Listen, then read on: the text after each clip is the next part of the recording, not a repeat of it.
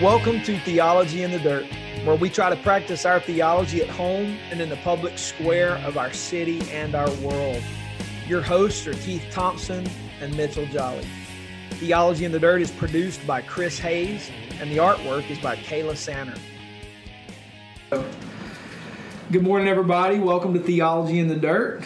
Keith, good to see you this morning. Good morning. And so we are uh, today, uh, based on our discussion last time, uh, the question that came up after we recorded was why are we not experiencing continued transformation? The gospel has saved us. Mm-hmm. We are now new creatures. But what are the things that are hindering mm-hmm.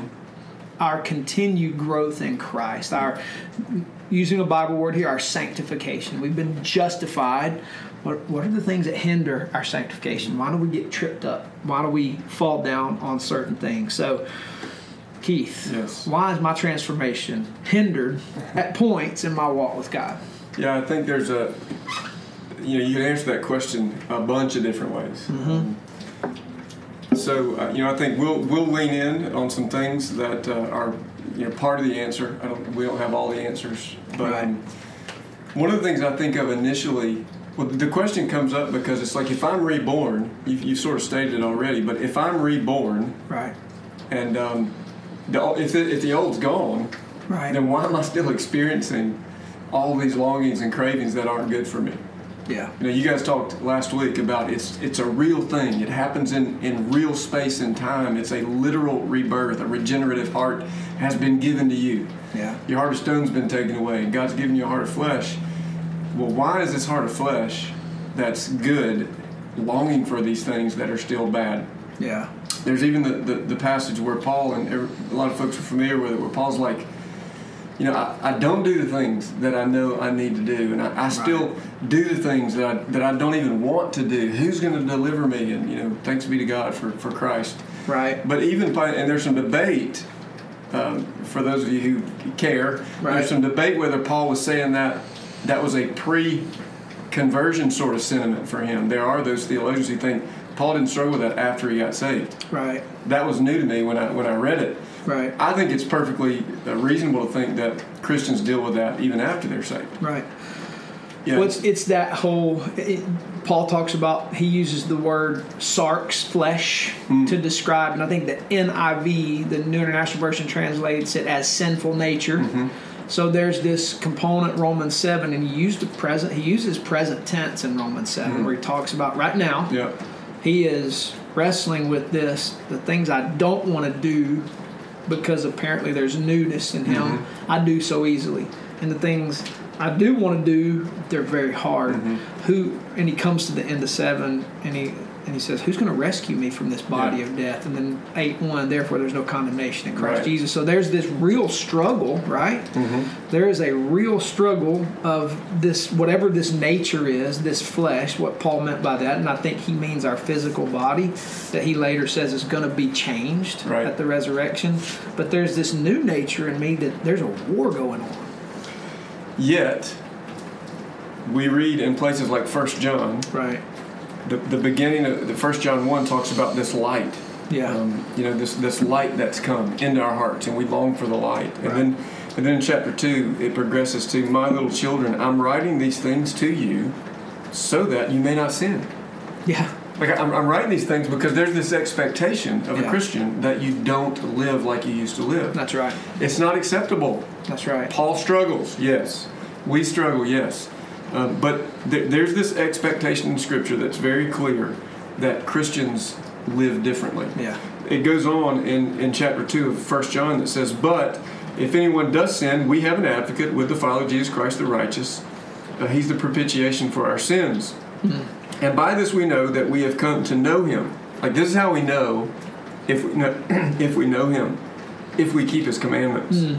And then, and then later on, it, it says in, at the end of verse 5 and the beginning of 6 By this we may know that, we're, that we are in him. Whoever says he abides in him ought to walk in the same way in which he walked. That's right. There's this clear expectation in the scriptures, old and new, that if you love the Lord and if you're in Christ in the New Testament, you do what He says to do. That's right. So, that's right. Because um, I, I could, I could, I could I can imagine where the, the folks who are listening to us are going, you know, what's the big deal? Yeah, Christian sin. Like, why are you guys stressed out about the fact Right. that uh, Christians aren't living differently than the, than the non-Christian world? Right. Well, because the Bible says we shouldn't. That's right. Uh, there's this story in the Old Testament about the Queen of Sheba coming to take a look at the temple Right. because she's heard so much about it. And she's heard about Solomon and, and his wisdom. And she comes, and that interaction reminds me of, of Jesus' Sermon on the Mount where he talks about the light um, and the city on a hill. That's right.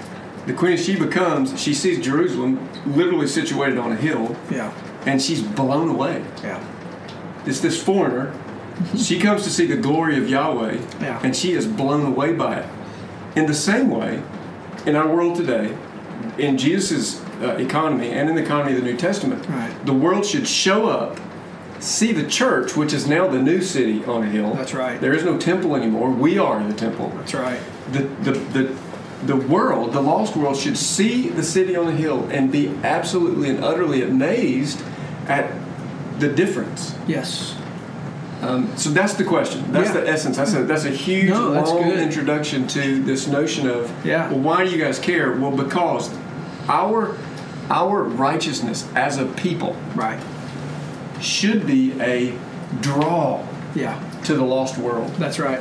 Um, Well, if our sanctification is as good as done, yet not finished, Mm-hmm. then there has to be some manner of striving for. it. I can't be content with my sin. Right. And First John, and, and in fact, First John chapter three, I think it's he, he's going to make verse one to ten ish. He's going to make this argument that if I keep on sinning and I'm okay with it, yes. I belong to the devil.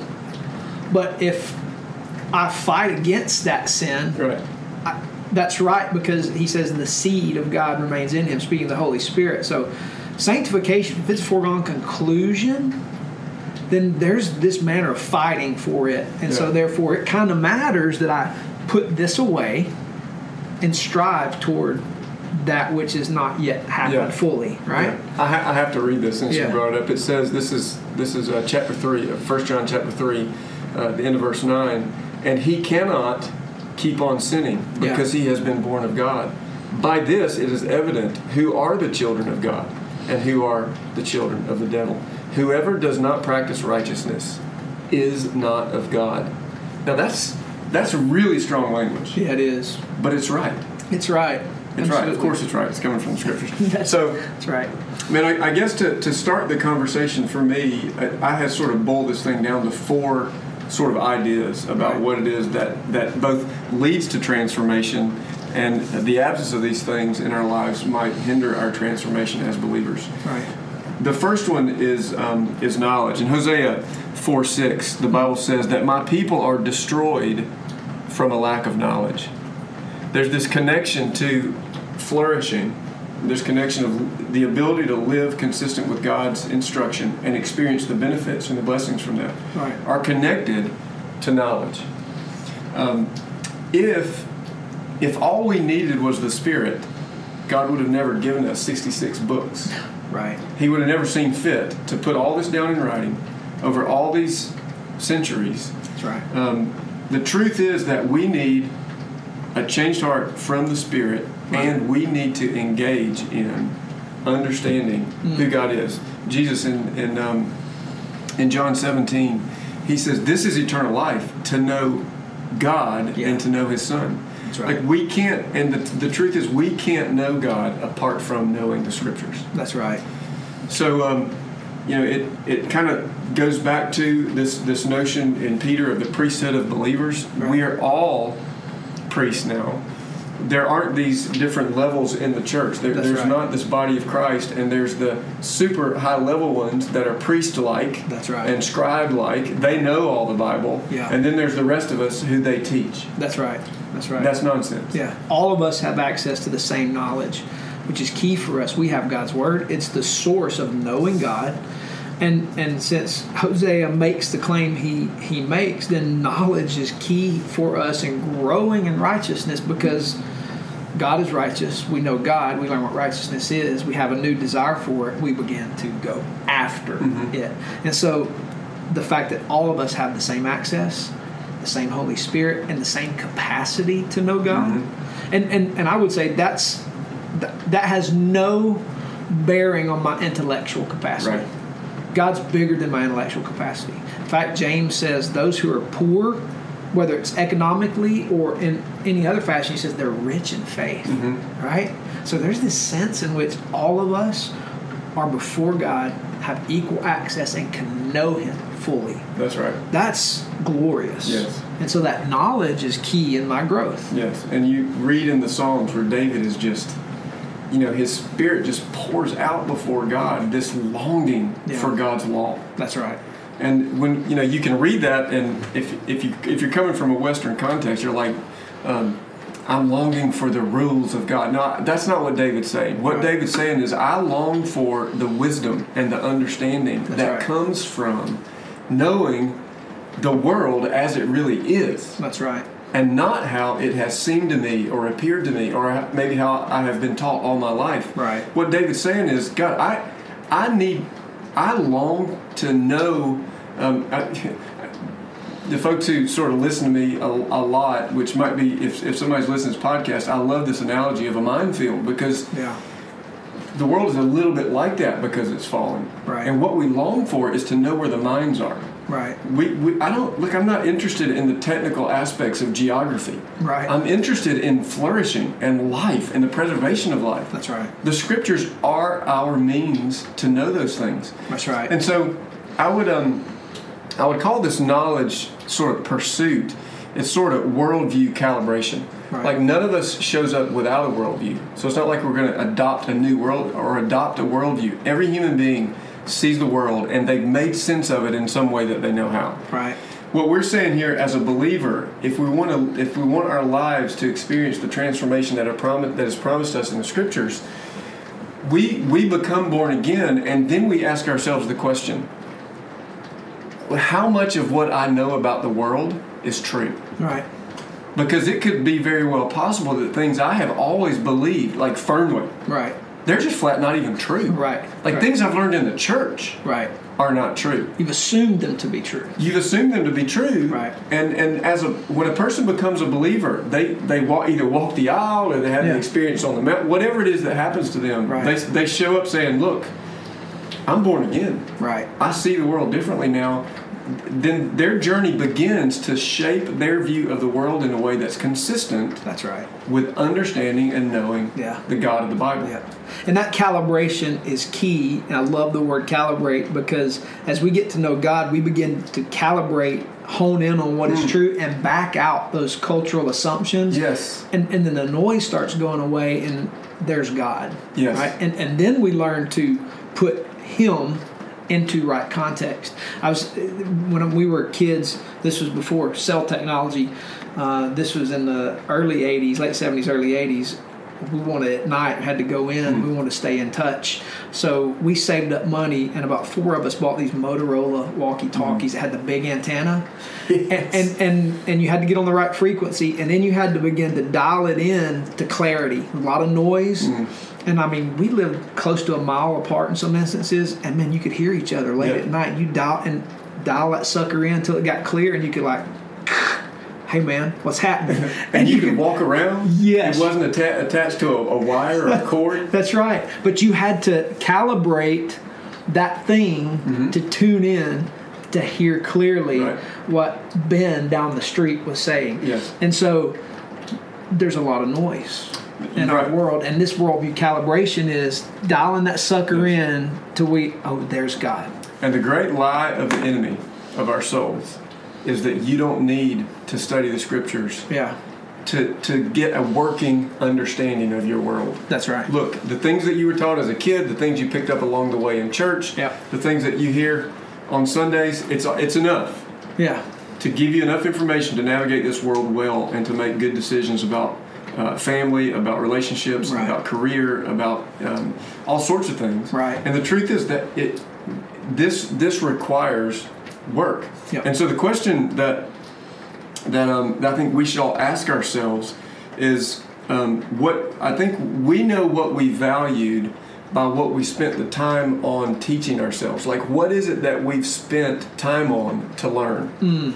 Right? And if I've all of us have spent time to learn things. We've learned about hunting. We've learned about uh, SEC football. We've we've learned about poetry and artwork and all sorts of things. All of us are spending time gaining knowledge about something, and there's this sense in which um, that there's just not enough time in my world for me to know these things. Right. And the truth is, you know, we send our kids to school and we teach them we teach them Georgia history. Yeah. We teach them world history. We teach them mathematics. Right. We spend time uh, teaching them various social principles. Right. Um, and and some of us even spend money on that. Right. Some of our kids are going to schools that cost us money.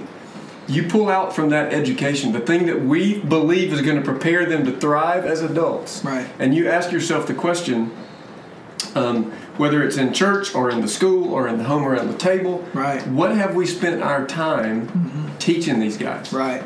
Because you, you think about the mass amount of knowledge that someone gains by the time they're 18 just Right. in their world. That's right. You can almost memorize the Bible Right. by then. Right. The question is, why don't we value it enough Right. to do that? To give it that kind of time. Yeah. And that's the calibration that gets our knowledge tuned in to what's Right. Accurate. Because what we know, we're going to live out. That's Yeah. just human. You don't have to be Christian. You can just do the science of biology and human physiology to recognize what we know we do. That's right. which is why Hosea says what he says, right? Right. For it, for lack of knowledge, God's people are destroyed. Right. We know God. You're left with what happens in the Gospels. You either come after Jesus or you're going to walk away. Yeah. There's no middle ground there. Yeah, and what we say as Christians that we believe is that the most important question anyone could ever uh, ask themselves is, is there a God and who is He? Yeah. And can I? What does? And if He if He is, then what's the impact on me? Yeah. Um, that is the greatest question any human being could ever ask. If that's the greatest question, then the greatest pursuit any any person, any human being could ever pursue would be understanding and knowing this God. Yeah, that's right. Yeah. That's right. I, I used to say uh, to my students, the king of all disciplines is theology, because that discipline then influence, influences how you see all the other disciplines. Right. You don't start with science. You don't start with math. You don't start with history. You start with God. And you start with God, then then He begins the, to be the lens by Mm-hmm. which you see everything else in a redemptive manner. Otherwise. Those things become your gods. That's right. Right? And so knowledge is key, right? Right. All right, so what's the other component you see? Well, I think um, I think kind of going hand in hand with knowledge, and this one is this one is um, it's definitely a third tier issue to me when it comes to the faith. We've talked about um, first, second, third tier issues, but the, a third tier issue to me that I think I would propose is exposure. Um, what is it that we expose ourselves to? And Right. as a human being, we have this um, we have this capacity to be shaped by the messaging that we that we experience around us. Right. Some of it's language, some of it's things that we see, some of it's um, a part of our culture that we, it's completely unbeknownst to us. But we are con- continually being shaped by the things that we're exposed to. Right. Um, you know, if if a person who who um, had been alive in the you know 17th century showed up today, I think they would be shocked and amazed at how much time we spend staring at this rectangular box in our homes. Right. Um, they would they would just be blown away by like how much time we give to that. Well, that messaging is coming at us, and the enemy would tell us that that messaging doesn't really affect me. Right. It's like no, I, I, what I'm doing is I'm taking the good Right. and I'm taking the bad, I'm I'm tossing it out. But the truth is that continual exposure Right. to something that's ungodly can um, can begin to break down barriers and walls in our minds that would reject that. Right. Uh, we begin to learn to accept it. Yeah. Right. I think we know that innately. I think because of the fallen nature of the world, we shove that knowledge down. And here's how I think we know that innately because when it comes to sports, we know that if you spend time in the weight room and more time and more time, you're going to be better. Right. That's a physiological, it's a biological fact. Fact, you yeah. can tell the kid who don't spend time in the weight room, he's not going to flourish. Mm-hmm. Spends time in the weight room. We, we even say they're a gym rat, right? They're going to be the kid squatting 600 pounds. Right. They're going to make the NFL likely because they spent the time. Mm-hmm. Yeah. right? They, they put in the time. But when it comes to our soul, maybe it's because we're naturalists at heart. oh, maybe my soul's not that important. Maybe I don't even have a soul. And so, what I put in it and the time I spend on it, it's really not Yeah. that important, right? Yeah, I forget who it was. I don't know who came up with this term. but I know there's a guy I'm aware of that, that used it a bunch, but a practical atheist. I mean, we, Yeah. we live our lives in such a way and we make the decisions based on what we allow ourselves to be exposed to, Right, um, as if we don't believe our soul is impacted by it. right. But um, so I think when it comes to exposure, we, we do see in the scriptures this constant warning of if you go spend time with those people, Right.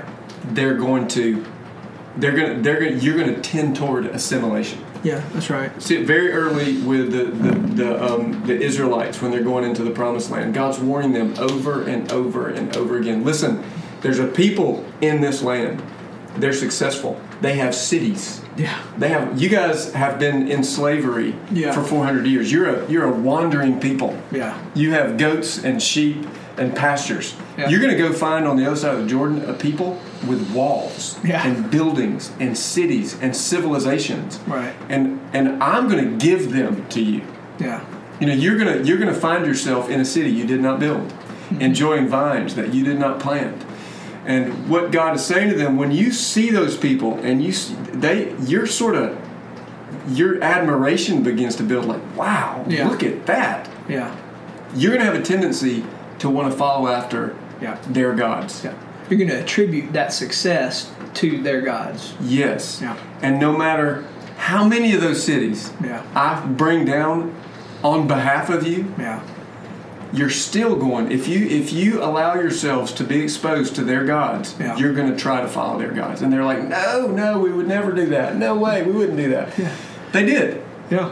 over and over and over and even when they took down the temples they left up the, the high places That's right. and so it was very rare that they and so the, the point is if we christians who we cannot deceive ourselves and think that if i expose myself over and over again Right. to all this messaging that would tell me that god is either not real or a god that would require me to hmm. reject someone's lifestyle Yeah. that god's not worth following Yeah. eventually, particularly for the next generation, Yeah. particularly for our children, they're going to begin. It's called a sociological term is acculturation. Yeah. We're going to assimilate, and what God's trying to do is He's trying to preserve a people. Yeah. He's not. He's not asking us to assimilate. Right. He's asking us to bring them in Right. so that they can see the glory of God and they can assimilate. Yeah. The salvation for them practically would be their acculturation to the kingdom of God, That's- not the other way around. That's the message of the gospel. That's right. That's right. Sermon on the Mount is the culture of God's kingdom, which is a whole discussion of itself, right? Right. Bring them into that. Don't turn this into what they are.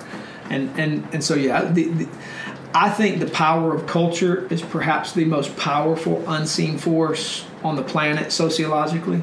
Gravity is the unseen force of mm-hmm. the physical world. Right. I think culture is the unseen force of humankind. Right. and because it's a bunch of assumed values and answers to questions that haven't been asked.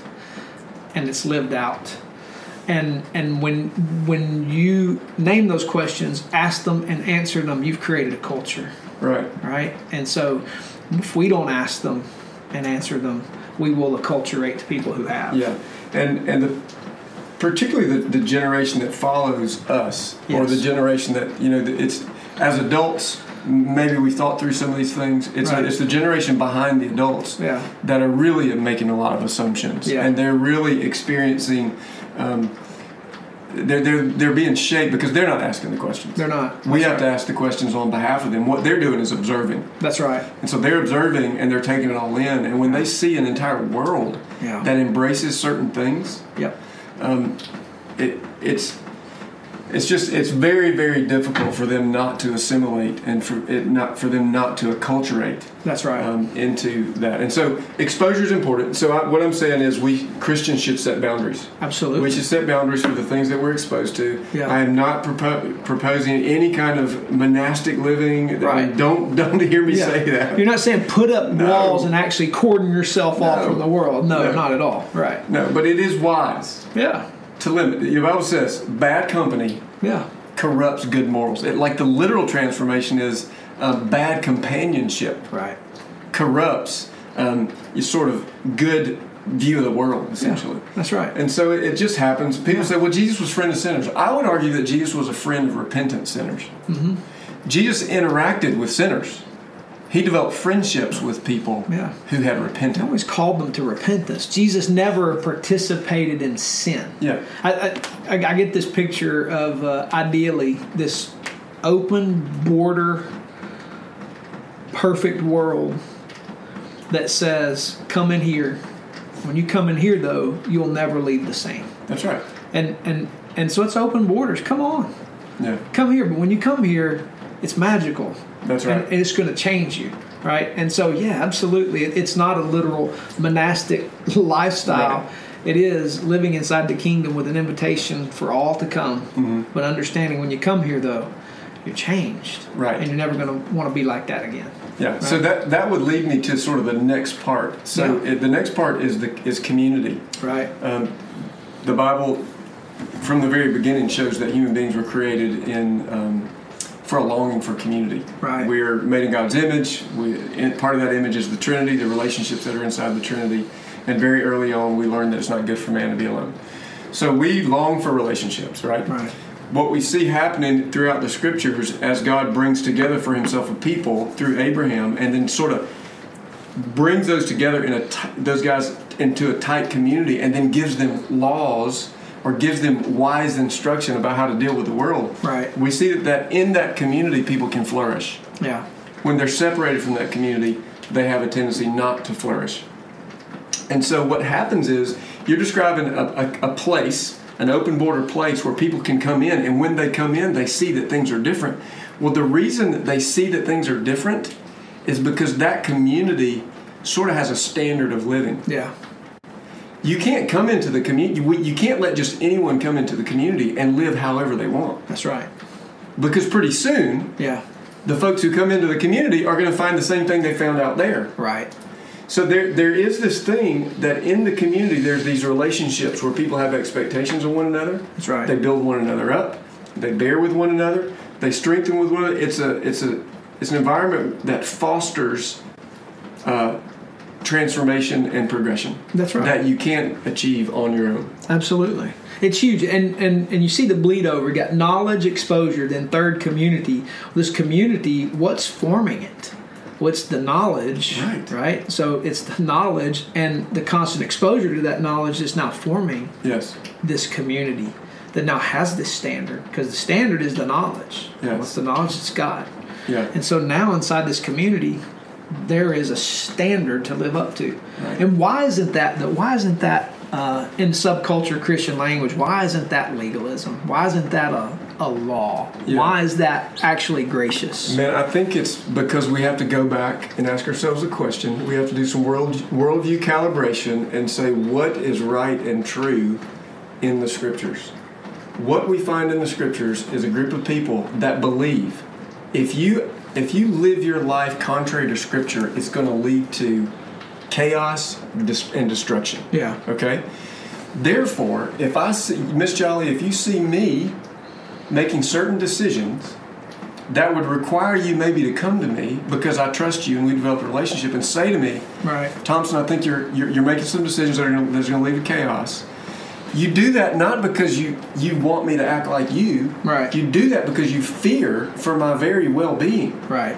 Right. The, the whole point of being a believer is that we would experience this shalom, yeah. this right, this oughtness Yeah. that God has made available to us. And you're afraid that if I continue to live contrary to the map that shows me where the landmines are, I'm going to experience destruction. So you come to me, right? That's right. The Bible deals with that specifically. Right. How are we supposed to do? Well, how are we supposed to act when someone in our community begins to go off the rails? Right. There's a process. That's right. This isn't something that we're just as believers when we talk about um, how we live together in community. We're not going out into secular psychology and bringing in their ideas. Right. We're looking in the scriptures Right. and saying this is how the Bible says we're supposed to live with one another. Right. And when we turn, when when it gets to the nuclear option, Right. and we have to say to somebody, you can't be in our community anymore. Right. If you're going to continually live like this, the Bible says that we, for the sake of their soul, Yeah. send them out so that they can experience um, Yeah. um, uh, the what's- chaos what's- yeah. it's the chaos of, of darkness right Yeah. because there is this contrast there's order and peace and good and order and peace and good is right and fulfilling and maybe you don't see it until you feel the, the full weight Right. of chaos on your soul So there, there are a lot of folks out there, and, I, and I'm one of them. I would agree that one of the reasons that the church doesn't look any different, uh, and I, I, I don't want to say that. That's that's way too strong. Much of the church doesn't look different from the secular world is Yeah. because we haven't been faithful right to practice what what has been known over the centuries as church discipline. Yeah, that's right. Yeah. And, and and just to make the connection, when, you're, when we're saying community, what we're talking about is the church. Yeah, the community of the kingdom is the way That's is the terminology we use at Three Rivers. That's right. That's right. And and the reason is that maybe we look like we've assimilated the culture as opposed to assimilating a world into our culture is because we have lived on maybe a different standard. Yeah, and it's idolatry. There, there's something that uh, I wanted to mention before we, we finish today. There's a, if you Google X-ray questions by David uh, Pallison or Polison, it's P-O-W-L-I-S-O-N. Um, it's uh, comes from a book, How People Change, by Paul David Tripp and Timothy Lane. There are questions that, that they call X-ray questions. There's 34 of them, and they um, they're questions that that help you kind of peer into your soul. Like, what is it that I value? And it's all about um, identifying idols in, in your heart.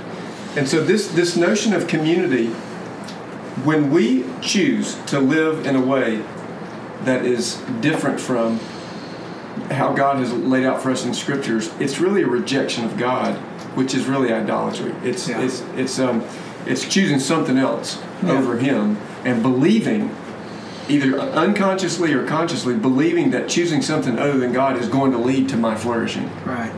Right. It's the it's uh, Baal appeared to get more crops than Yahweh. Right. It's pragmatic. Like they do Baal, their crops are flourishing. We do Yahweh, kind of hungry. Maybe. Slaves, Yeah. wanderers.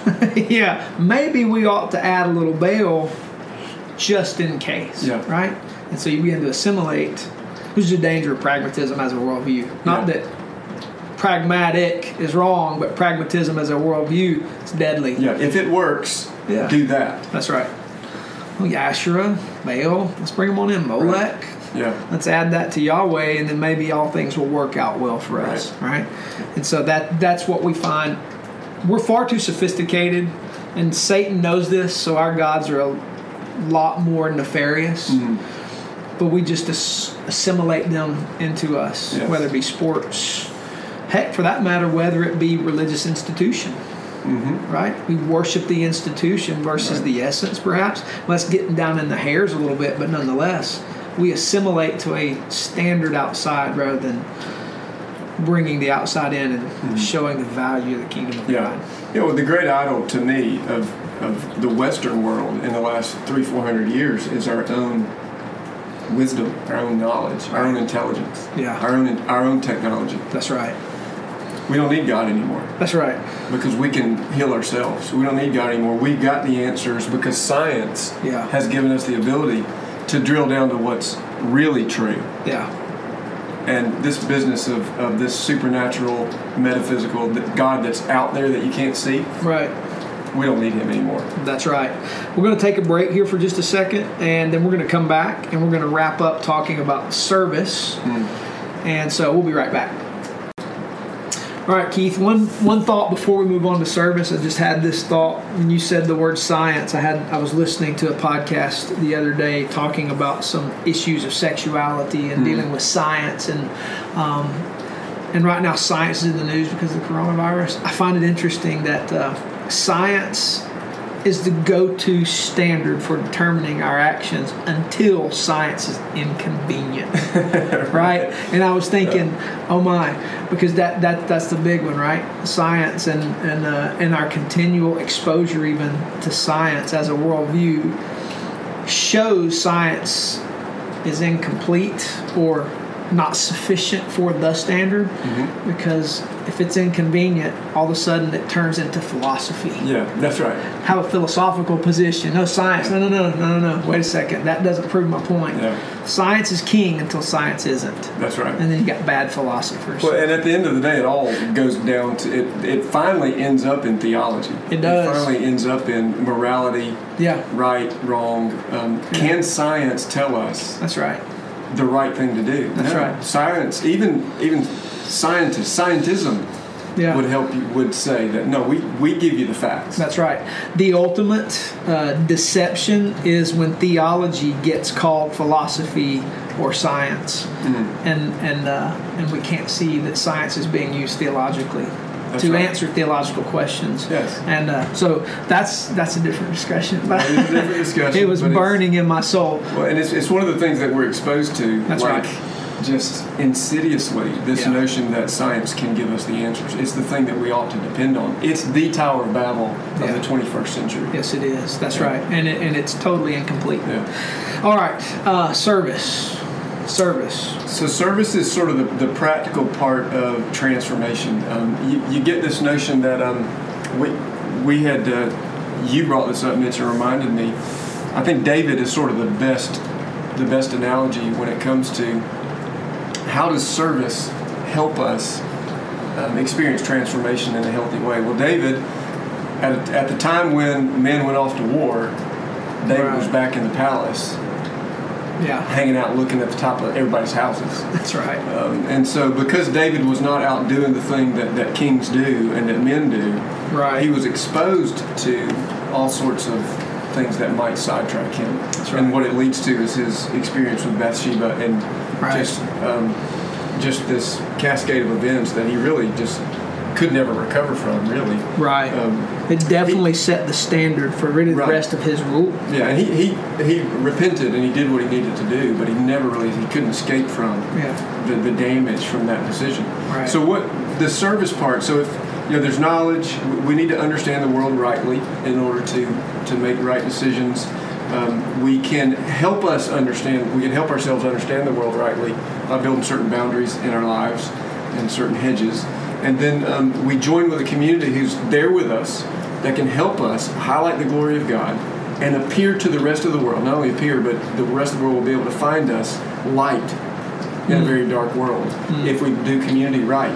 Well, then that manifests itself in service. Right. Like you get inside this holy huddle, so to speak. This is this is the part of this that's that would help people understand. No, they're not talking about being monks that are going to move away into some place. No, Right. We're gonna we're gonna find a community in which we where we can live, where we can strengthen ourselves, where we can strengthen our children, and then we're going to take that passion and information and that um, that right view of the world, and we're going to look out and see people who need it. Right. And so then we're going to take the resources that God has given us time, gifting, the ability to communicate, the ability to sing, the ability to create, all these incredible things that are God's gift to us. Yeah. They're given to us as we're stewards over those things. Those things don't belong to us. That's right. If I, I talk to my kids, look, if you ever become a great athlete, Yeah. it's not because of you, Right. and it's not for you, Right. though you can experience incredible joy from it. Right. That gifting is supposed to point people Right. eventually back to God. So mm-hmm. what how are you spending the gifts mm. that God has given you in this rebirth and this regeneration to go back into the world and do battle on his behalf? Because if you don't use those gifts that way, you're not going to flourish. Mm. You're not going to experience the transformation that we read about in the scriptures. Like, why am I not experiencing the joy that's promised? Well, Yeah. it could be. This isn't true for everybody. It could be that you are a dead sea. You, you've taken the gifts and things that God mm. has given you, Yeah. and you're not pouring them back out. I heard Tony Evans say one time, "Don't be a cul-de-sac of blessing, mm. be a conduit of blessing." Because the cul-de-sac is the Dead Sea; it receives and never has an outlet, and because it never has an outlet, it becomes lifeless. Yes. And so it's it's this. Okay, I know I'm in right community. I have the right culture. Now there has to be an action of outlay Yes. this out for the glory of God and for each other on mission together. Yeah. Huge. Yeah, inside that community, with the route, ba- with the right boundaries, and with a right understanding of the world, I know that um, if I'm John Maxwell, this great gift of communication has got to be used and leveraged for the kingdom of God. If it's not advancing the kingdom of God, it's a hijacking Yeah. of God's resources, Yeah. even if it's in me. Right. And it's not going to lead to transformation and flourishing. It's going to lead to some sort of inward look, which always leads to chaos and destruction. Man, that's good. Brody Holloway uh, always says he says to his his young men that he disciples that you should get up in the morning and go hard all day, laying out for the kingdom of God, for the sake of the good news. Leave it all on the field. Leave it all on the field and go to bed at the end of the day absolutely exhausted because you gave every ounce of yourself for the glory of God and the advancement of the good news Right. around the world. And you should go to bed absolutely exhausted and then go to sleep trusting God's awake and He's got Right. it. And and and that it's hard if you do that to fall into unproductive Right. acculturation. Yes, it's it's it, in my mind. This is this is this dates me a little bit, but it's Michael Jordan with a basketball in his hand Yeah. on the basketball court, Yeah. As opposed to Michael Jordan with a baseball bat in his hand. You know, Michael was a great athlete, Yeah. and he was really a really good baseball player. Yeah. but he was cr- he was made to to play basketball, right? That's like right. athletically and physically. Absolutely. Um, the Christian who is just kind of scratching their head, like, where's the joy? right. maybe the maybe Michael Jordan at the plate with a bat in their hand. They're they're not pursuing the thing that God has called them to pursue, and not in the arena in which He's called them to pursue it. And this is where it's super exciting. This is where, to me, um, it just get, it gives me chill bumps that the great God of the universe, the Creator God of the universe, Yahweh, the God of Abraham, Isaac, and Jacob, and God the Father of Jesus Christ, has given me a little old speck of a human being on planet Earth in the universe has given me this opportunity to experience flourishing because I can join him in the work that he is doing to literally transform the world. Yeah. And if I choose not to do that, every every human being craves a purpose. Yeah. That's why, you know, purpose driven life. It's Right. sold over 30 million copies because people get it. They did. That's right. They get it completely. That's it. I, I think something that, that's vital here is the community is not a prepackaged shape that everybody has to fit into. Mm-hmm. The community begins to take the shape of the people who are laying everything out Yes. for the sake of the gospel. And then it becomes a transformed community because what we where we live, the community has a tendency to take the shape to try to get people to come into it apart from the reason for coming into it. Mm-hmm. Yes. As opposed to looking like a bunch of people who are ragged and worn out Yes. for the pursuit of something that's worth dying for. Yeah. And which means it's going to look radically different than anything we've likely ever seen. And probably not prescribed what it looks like. It's going to take the shape of the people laying themselves Yeah. out for the sake of the gospel. Yeah, and it's it's spirit led. You know, the, the the spirit is gonna if we if we've committed ourselves to understanding rightly Yeah. um, in a community where we are um, we are shaped and guided by a group of people who are also being led by the Holy Spirit. Yeah.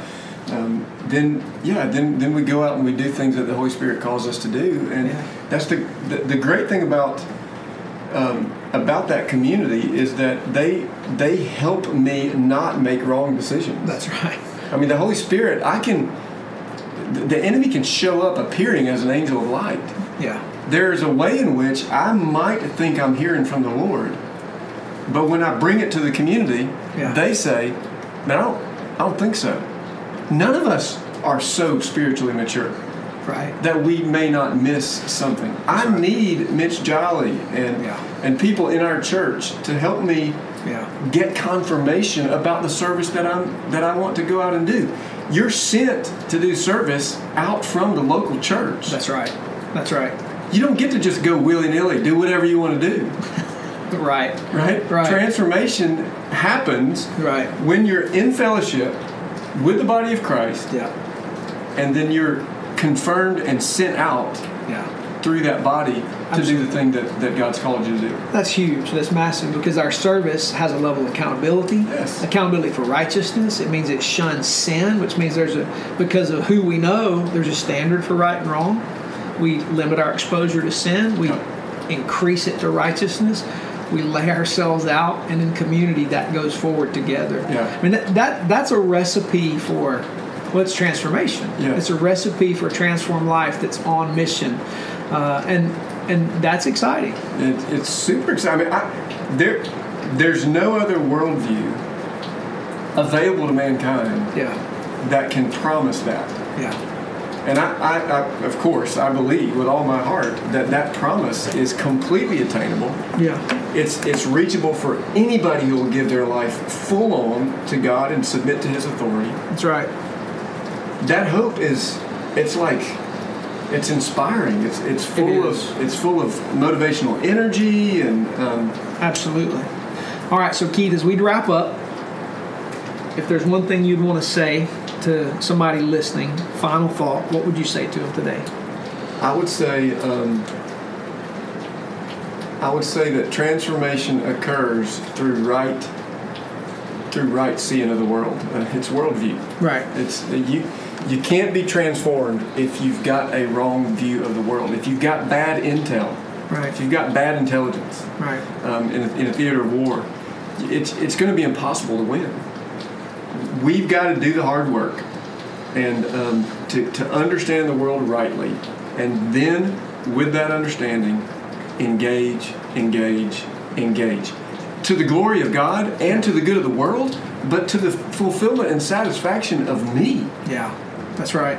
Like that, there's and you know there's this um, notion of Christian hedonism that Piper talks about. It's like Right. doing things for my good. Yeah. Like I'm, I'm leaning into this because it's going to bring to me good. Right. There's nothing wrong with that. Right.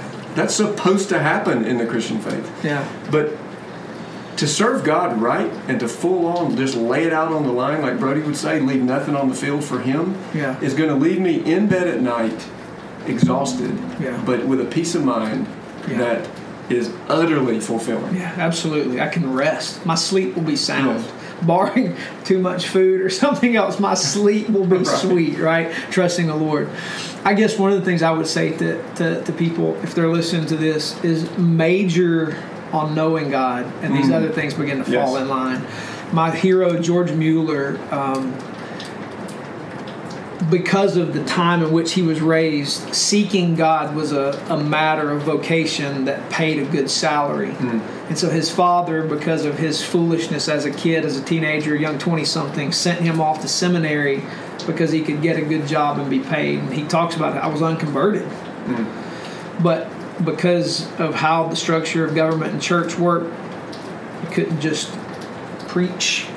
So they would gather in small groups because that's what they did. And somebody read a printed sermon. I didn't even know who wrote the sermon. And he talked about him being strangely warmed. Mm-hmm. And he was converted, changed. And from that point forward, his discipleship was God's word, know God. And because he got to know God, God birthed out of that man church, a culture of caring for the least, and particularly his service to the orphans in, mm. in Great Britain at the time, which is what he's known for. after miracle, miracle after, miracle. Because he knew the God Yeah. who is the source of all knowledge. And and uh, and so if people are listening to this, I would say go to your Bible. You don't need a degree. Just read. Mm. Major on knowing God, and He will take care of birthing the rest of mm-hmm. this. If you just know God, there's no way to know God and be unproductive. That's if you right. know God, He will take care of working this out in you. And and as Jesus said, "My yoke is easy, my burden is light." This isn't hard. Mm. Come to me if you're weary and heavy laden. I will give you rest. Keith, that's true. It is true. That is true. it's true. And so, know God. He will work the rest of this stuff out. Well, guys, thanks for listening today. We're glad you're with us. Keep listening. Email us with questions you have, and we'll see you next week. Hey, thank you for listening to Theology in the Dirt. You can email us at theologyinthedirt at gmail.com. We'd love to hear from you with some feedback and perhaps some questions that you'd like us to tackle. We'll see you next week, and until then, deuces.